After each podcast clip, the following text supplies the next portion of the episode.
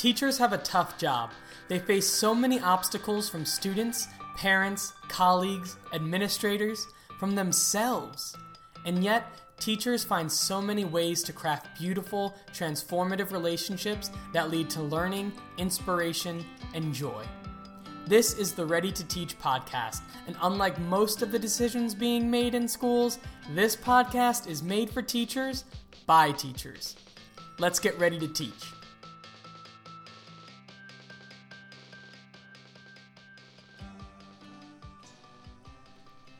Hello, everyone. Welcome to the Ready to Teach podcast. I'm your host, Jonathan Tomic, and for the first time in the history of our show, I will be interviewing a teacher who is not a core subject teacher. That's right, Jesenka Filipovic is a music teacher in Nashville, Tennessee.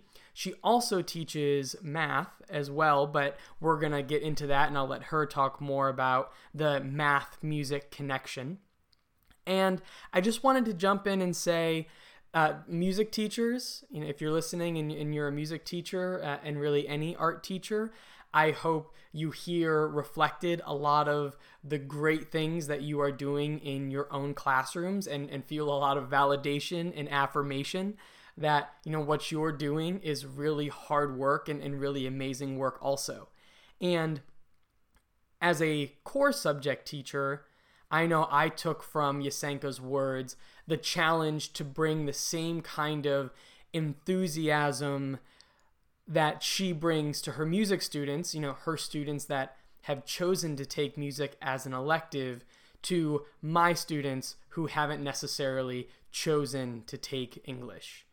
You know, as a core subject, students are put in there often by default, but that doesn't mean that we shouldn't try to make our teaching as passionate as as exciting and as intriguing uh, as possible to try and turn our subjects into something that students really look forward to. And i know that seems really obvious but it's what i couldn't help thinking as i was listening to Jesenka talk about teaching music Okay, enough of that. I'm going to let Jesenka tell us a little bit about where she teaches, the kind of school she teaches in, and then I'm going to let her take it from there. Enjoy. All right, well, I teach at a magnet middle school in Nashville. It's a public school, obviously. And I teach fifth through eighth grade band students, so music. Okay. Now, is your magnet, is it a music and arts magnet? No, it's well, math and science. Oh, wow. So you occupy a very particular space in this math and science magnet. Yes. Wow. Yes.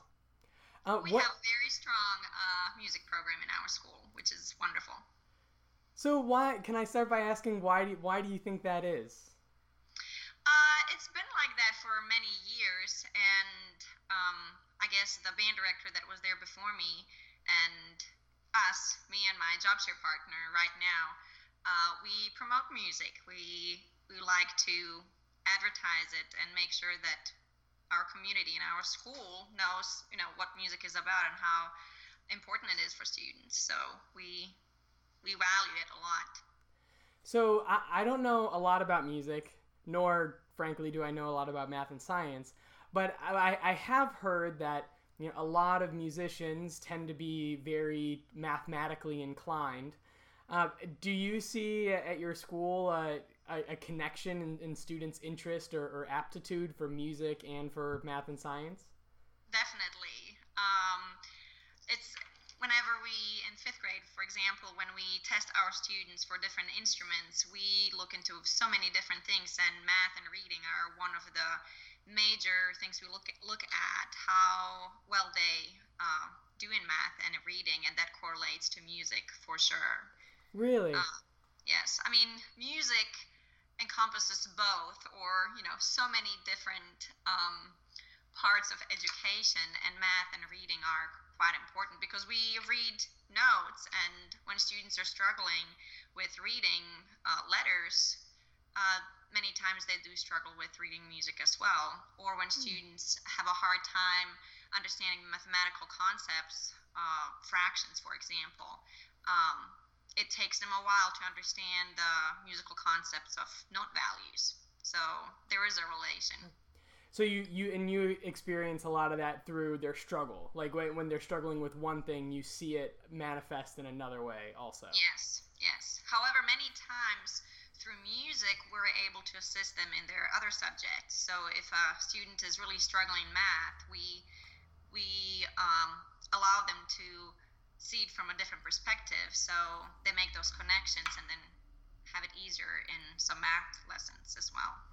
What, are you able to? I know it's summertime and maybe you haven't thought about school for a while, but could you give us a specific example of like what you might do for a student that's struggling in math? Uh, well, for example, um, I, am going to go back to note values, um, and that deals with counting um, duration of the notes, and you have to be able to logically understand that a note is four beats long, and then if you divide that in half, the next note is two beats. If you divide that in half, the next note is one beat. Then if you divide, that's e- that's the easy part. Then when you start dividing the beats, one beat into half, into fourths, into um, thirds even uh, students have a hard time understanding if they don't understand the fraction concept but we do lots of visuals with them, and obviously in music they feel it. Um, it's it, they they tend to understand it better. So right, it, it, it carries less anxiety with it. That that as well. Yeah. Yes. You usually and don't. It's not, it's not the math class. right. Yeah, you usually don't tell tell a student or or any person music and they freak out. Like you you tell a person most math and yes. they might freak out, but Yes, well, most of the time because we associate music with fun, uh, because we, all of us, regardless if we're familiar with uh, music education or music, uh, all of us listen to music. Music is part of our life, so or arts in general.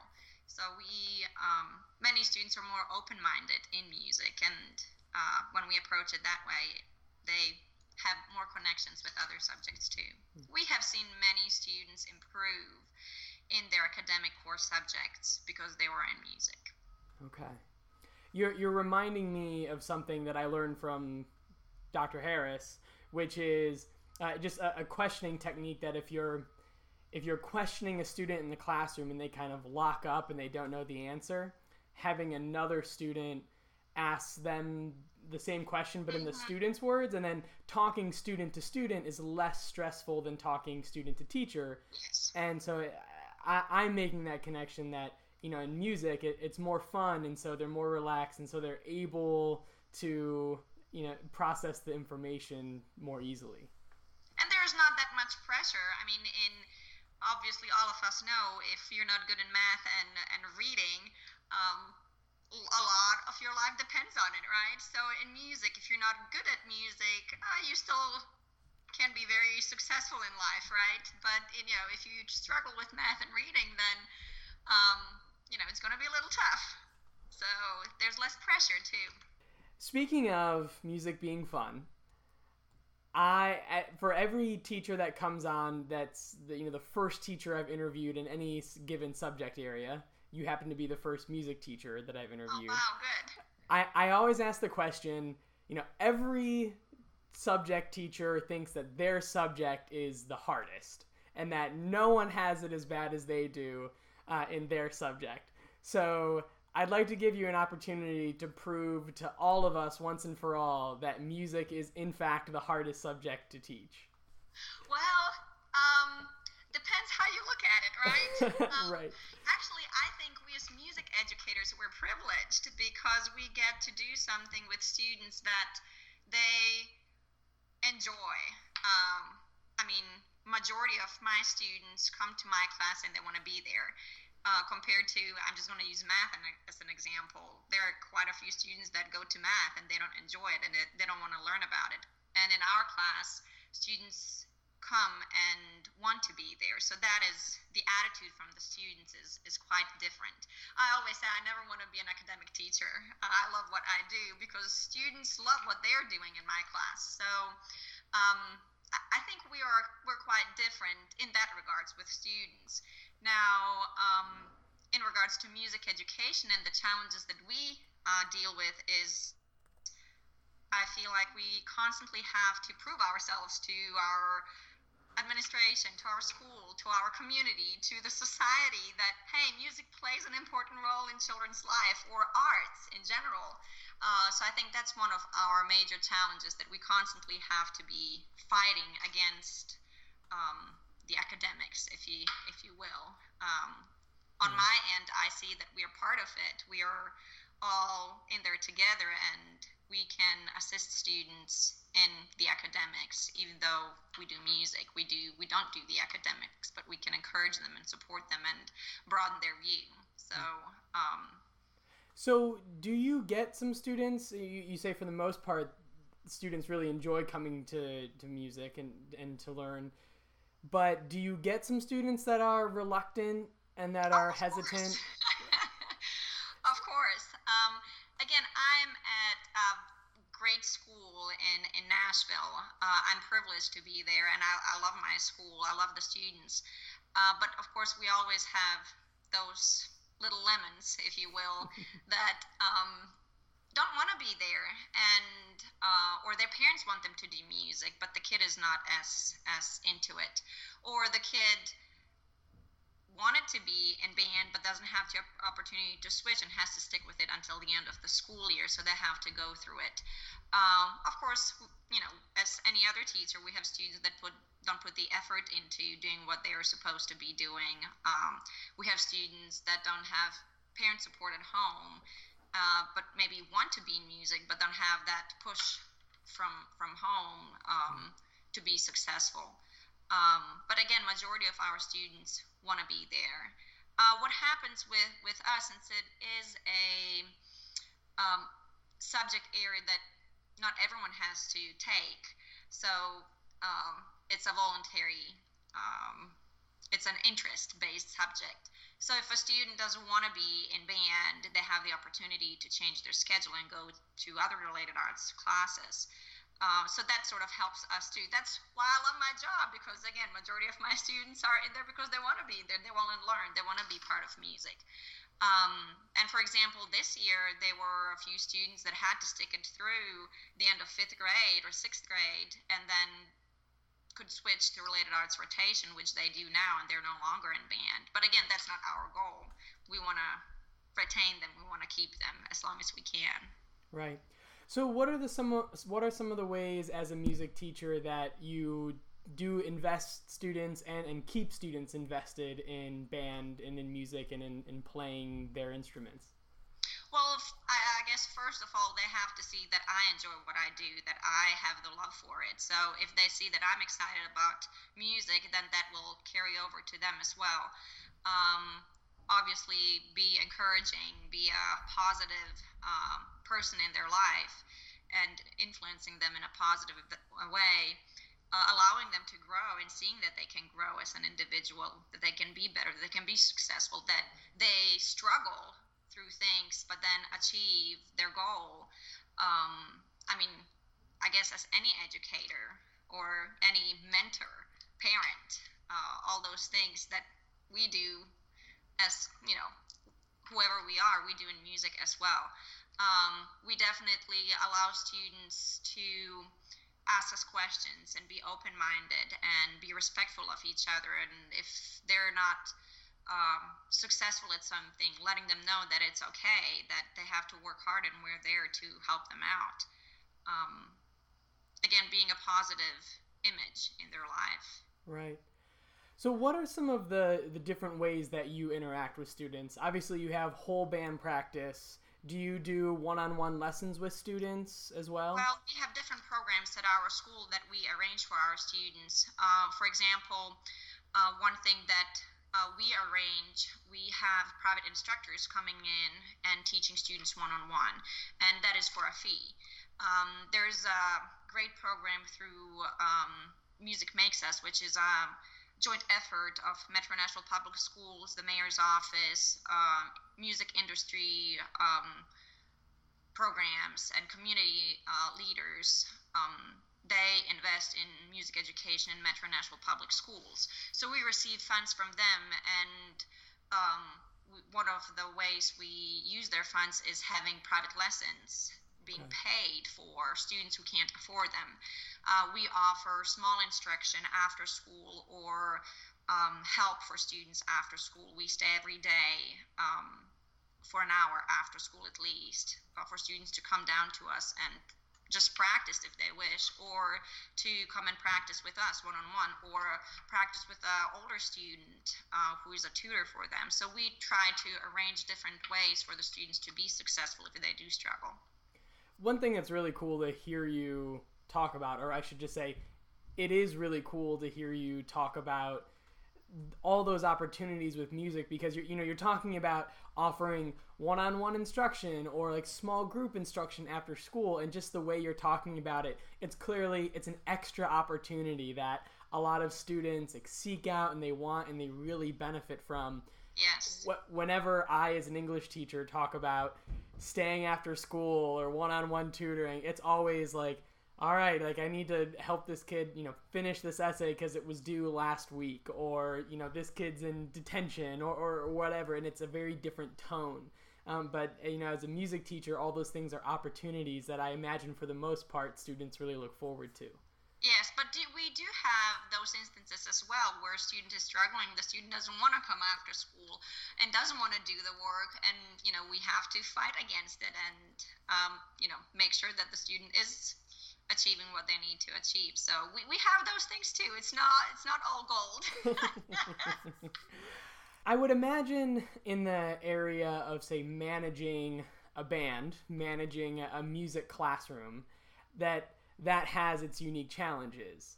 Mm-hmm. Could you share some of the strategies, like the management strategies that you use for either band and or a music class?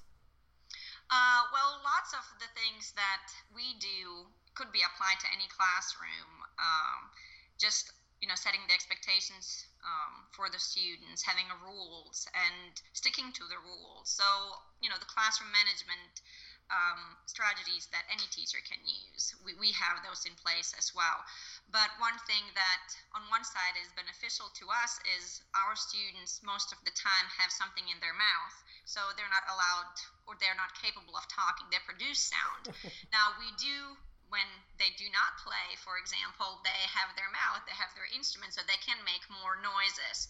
Um, but the students will um, reach up to whatever we set up for them. So if they know what the expectations are, what the rules are, they they will they will reach for that too.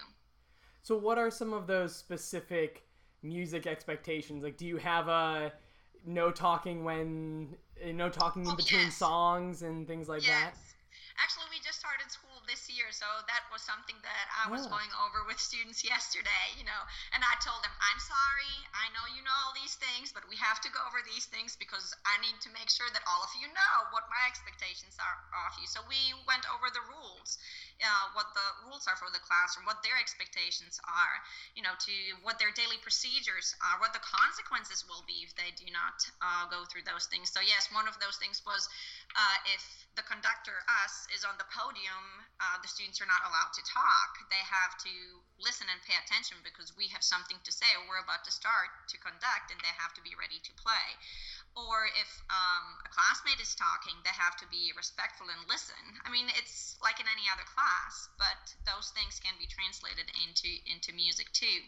One thing that uh, we do is every day we have a bell ringer for our students. So when students come in, they have to come in silently. They have a uh, activity projected on the board, and they have to complete the activity within five to seven minutes. And that allows us to take attendance or to deal with things at the beginning of the period that we have to deal with. So it gives us a little free time uh, to do whatever we need to do, any any interruptions, if you will.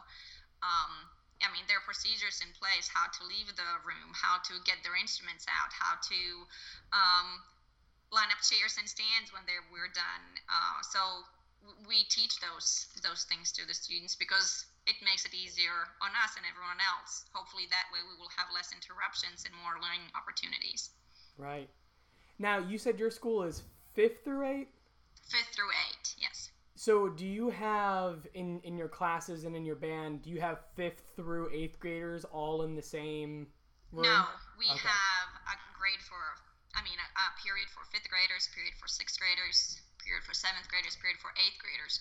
Several years ago, um, due to scheduling issues, there was um, a period where we had seventh and eighth graders combined. We had two fifth grade periods, two sixth grade periods, and then a seventh and eighth grade group combined. And that was very challenging because students were not at the same uh, level, playing level. And that was very frustrating on my end as a teacher and then also frustrating for the students. Luckily, we no longer have that, which I'm very happy about. But I had to do that for, oh, at least five years, if not longer. Okay. So practice is also clearly a big part of yes. music.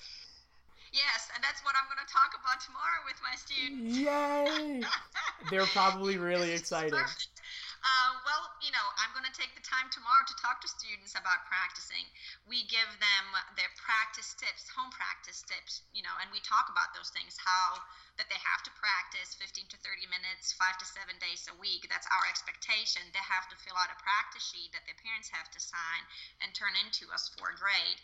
Um, and this year, actually, we can count their minutes as homework grade for the Ooh. last three four years we're not able to. Before that we were. So you know we have to adapt uh, with with the system. But this year we can we can grade it again. We can count it as a grade which is wonderful for us. Um, so they have to practice at home. And not only do we tell them that they have to practice we show them how to practice so that they're more more successful. So and not only do we show them for example, only tomorrow, we modeled it throughout the school year. And, and if we are working on a concept and the students are struggling, you know, I, I show them we have to slow it down. We have to put it in chunks and work on one thing at a time instead of trying to do everything at once and be confused and make mistakes. So, um, they my students tease me that I, that queen of slow because I take everything so slowly. But I tell them if you can't do it slow, you can't. I mean, you can't do it fast. So um, we do lots of things with the students to allow them to be successful. So and of course it's up to them how far they want to go. But we're there. That's cool to hear because so I, I was in band from uh, oh, fourth grade through twelfth grade. I played trumpet. Oh, good. And but but for me for most of my music playing career, uh, it there was there was school band and then there was my practice at home and, and I had private trumpet lessons, but those two worlds didn't overlap very much. I never had my uh, my school band director say, okay, so when you're at home, you know, break it up into chunks or only play the piece as fast as you can play the slowest section um, or the, the most difficult section that's cool to hear that you're kind of narrating that for your students so that when they go home they can apply what you're doing at school at home. Well we look at it uh, for example in education so much is focused on let's say reading. Uh, uh, teachers in english teach their students how to analyze a text right? So we have to do that in music too. It just give them the tools so that they later on know what to do when we're not around um, making them uh, capable of being a musician. Um, there are lots of music educators that do things by rote that will show students and students will memorize, but then students the students are not um, capable of doing it on their own. And our goal is to make the students capable so that they can carry on and be be successful musicians regardless of where they are. If they quit band hopefully not. Or you know if they are in college hopefully they can still apply those techniques uh, when they're in college. Now as the band director of a really rich and it sounds like rich and robust music program i would imagine that you have a, a kind of a unique role in some students lives.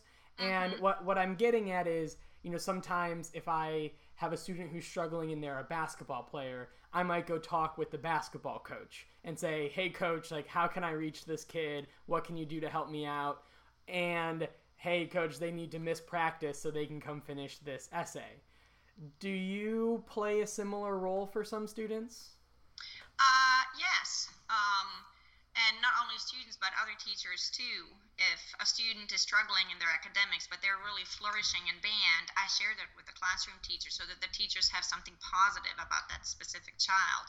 Or let's say if a student is struggling in band uh, i always check with the other teachers to see you know how are they in their other classes. Many times if they're struggling with us they're struggling in, in academics as well. Uh, but i try to work with other teachers and um, tried to find a way to incorporating music into the student's life in a positive way. Now, there are uh, instances where, for example, we have students that are not doing well in our class and they are playing a sport.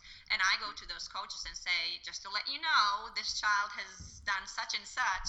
Uh, you know, is there anything you can help me with? And when we work as a team on as teachers, uh, students realize that, and then that improves their um, success in both, whatever they're, you know, if it's a sport and music. So collaboration between the teachers is definitely uh, a big part in, in, what we do, but also for the students. Students know that we're there for them and we will do whatever it takes to um, give them the success that they should have.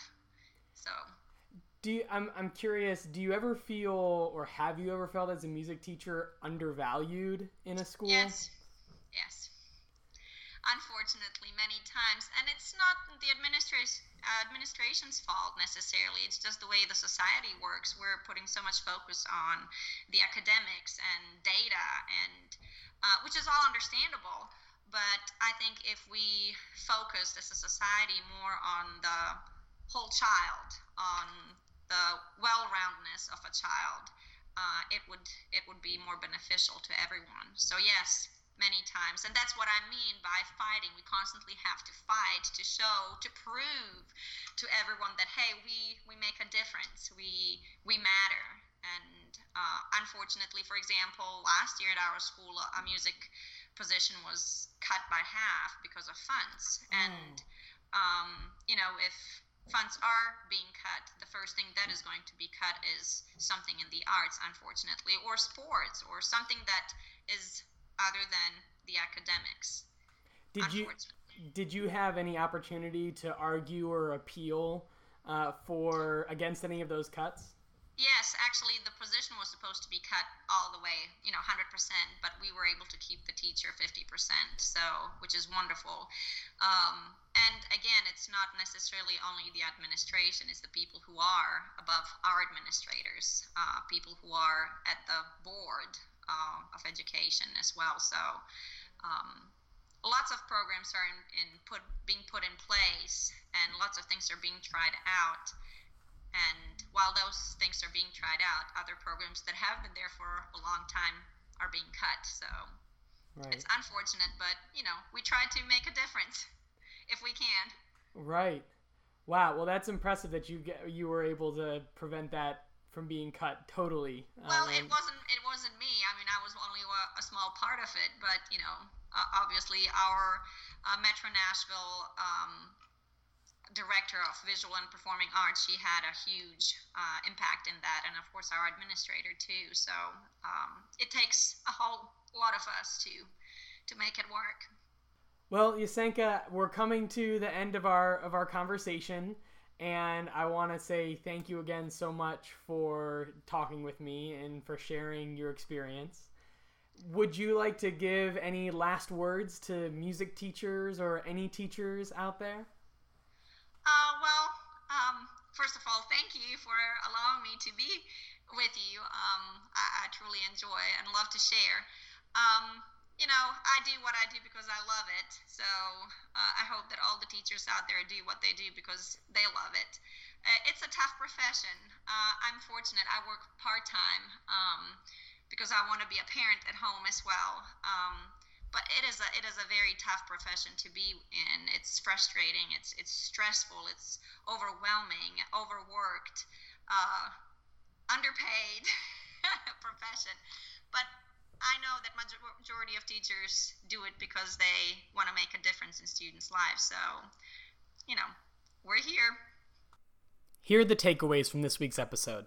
First, students are able to learn more effectively when they are relaxed and having fun. Two, Music can be leveraged as a way to reach students who are struggling in their core subjects, especially math and reading. Three, teaching music requires just as much expectation setting, classroom management, and behavioral management as teaching any other subject.